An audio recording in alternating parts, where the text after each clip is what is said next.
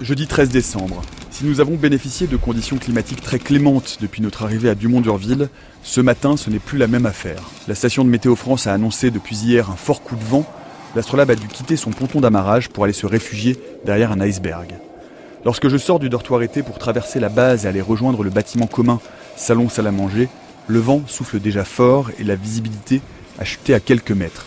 La tempête annoncée aura-t-elle lieu? C'est la question sur toutes les lèvres au petit déjeuner. Olivier Chastel, ornithologue. La pire des combinaisons, c'est lorsqu'il y a une dépression et la combinaison d'un vent catabatique. Donc c'est des masses d'air froid qui coulent le long de l'Antarctique et qui vont atteindre leur vitesse maximale euh, sur la côte, là où nous sommes. Donc euh, là, c'est vraiment, on peut le dire, assez dangereux.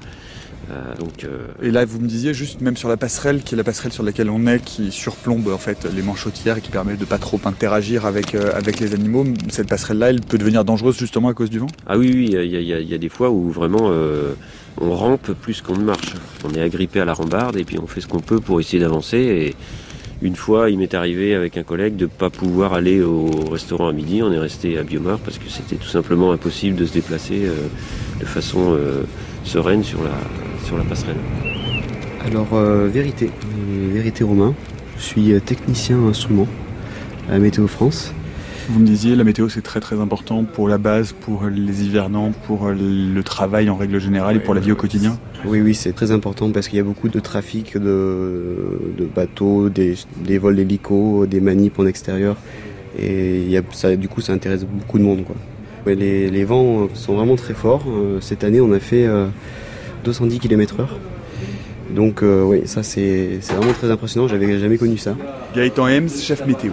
C'est un bon coup de vent, avec de temps en temps des rafales approchant les 100 km/h. Et le record absolu, bon, c'est sur un matériel ancien, c'était en 1972. Il y a eu une rafale qui a été estimée à 320 km/h. On est donc, devant une armoire où il y a un certain nombre de statistiques qui sont euh, affichées. Et sur l'évolution de la température, on voit bien que sur la, ligne, il n'y a pas de progression du tout, très, du tout nette depuis les relevés de 1952. C'est une sorte Alors ça a commencé en 1956, la, température à Londreville. Effectivement, il n'y a pas d'évolution très marquée euh, dans les températures euh, annuelles. C'est surtout euh, dominé par la variabilité d'une année à l'autre. Il y a des années chaudes, des années froides, mais il n'y a pas de tendance linéaire à la, hausse c'est même plutôt euh, stationnaire ou en légère baisse. Et ça, c'est une particularité de l'est de l'Antarctique, d'avoir un climat qui ne se réchauffe pas. Est-ce qu'on sait si à un moment donné, il y a un tipping point, un point de bascule où le réchauffement climatique pourrait finir par avoir un impact, y compris sur cette zone qui est pour le moment relativement préservée?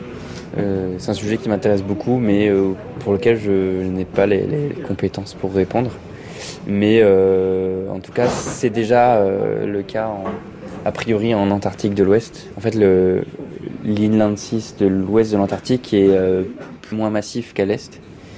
Et après, il y a des circulations océaniques, des téléconnexions qui font que c'est déjà beaucoup plus affecté par le, le réchauffement du climat. Si on va dans un monde qui se réchauffe de 4 degrés euh, d'ici 2100, forcément, à un moment donné, ce réchauffement va atteindre l'Antarctique. Mais à quel, euh, à quel moment, à quel niveau, de quelle euh, ampleur. Est-ce qu'il va y avoir aussi, comme en article, une amplification? C'est très intéressant, mais je ne sais pas du tout répondre. Demain, nous partons en expédition sur la banquise pour découvrir sa beauté et déjouer ses pièges.